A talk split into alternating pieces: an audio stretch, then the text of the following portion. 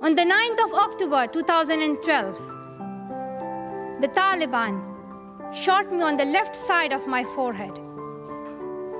They shot my friends too. They thought that the bullet would silence us, but they failed. And out of that silence came thousands of voices. The terrorists thought that they would change my aims and stop my ambitions. But nothing changed in my life except this weakness, fear, and hopelessness died. Strength, power, and courage was born. I am the same Malala. My ambitions are the same. My hopes are the same, and my dreams are the same. I'm not against anyone, neither am I here to speak in terms of personal revenge against the Taliban or any other terrorist group. I'm here to speak up for the right of education of every child.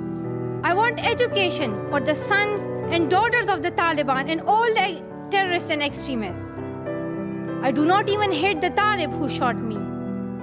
Even if there is a gun in my hand and he stands in front of me, I would not shoot him. This is the compassion that I have learned from Muhammad, the Prophet of mercy, and Jesus Christ and Lord Buddha. This is, the, legacy of change that I have inherited from Martin Luther King, Nelson Mandela, and Muhammad Ali Jinnah.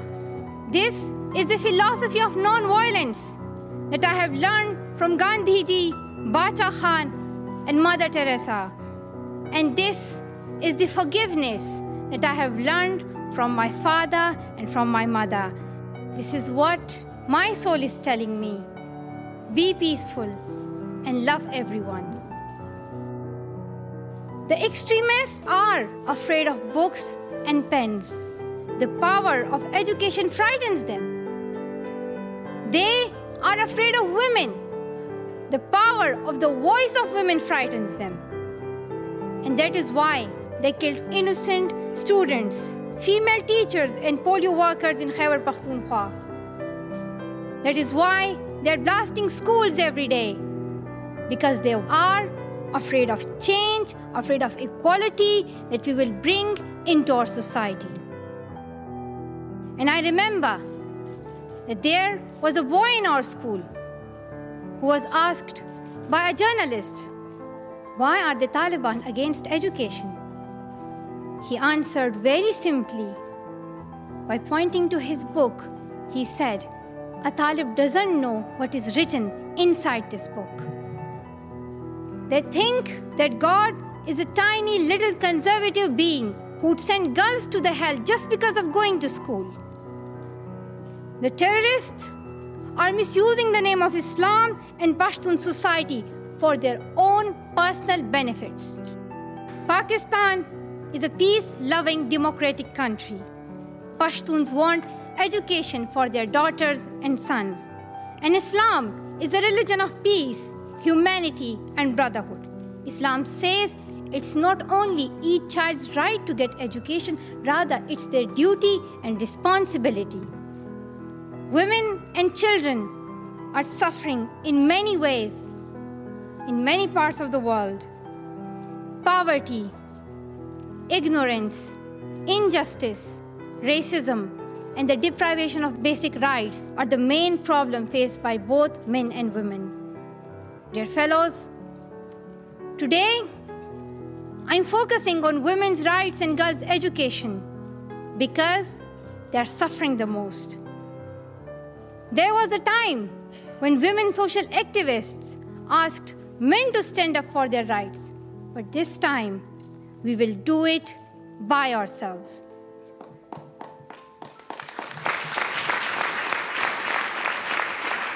Some people call me the girl who was shot by the Taliban. As far as I know, I'm just a committed and even stubborn person who wants to see every child getting quality education. When my world suddenly changed, my priorities changed too. I had two options.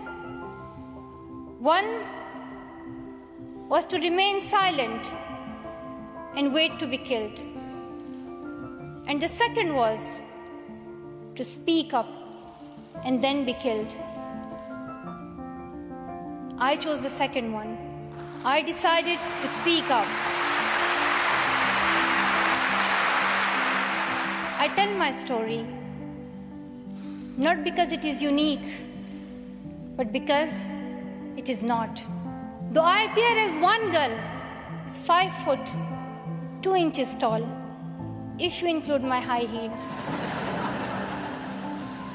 I am not a lone voice. I am many. I am Malala, but I'm also Shazia. I'm Kainat. I'm Kainat Somro. I am Mozoon. I am Amina. I am those 66 million girls who are deprived of education. In year 2015, representatives from all around the world will meet.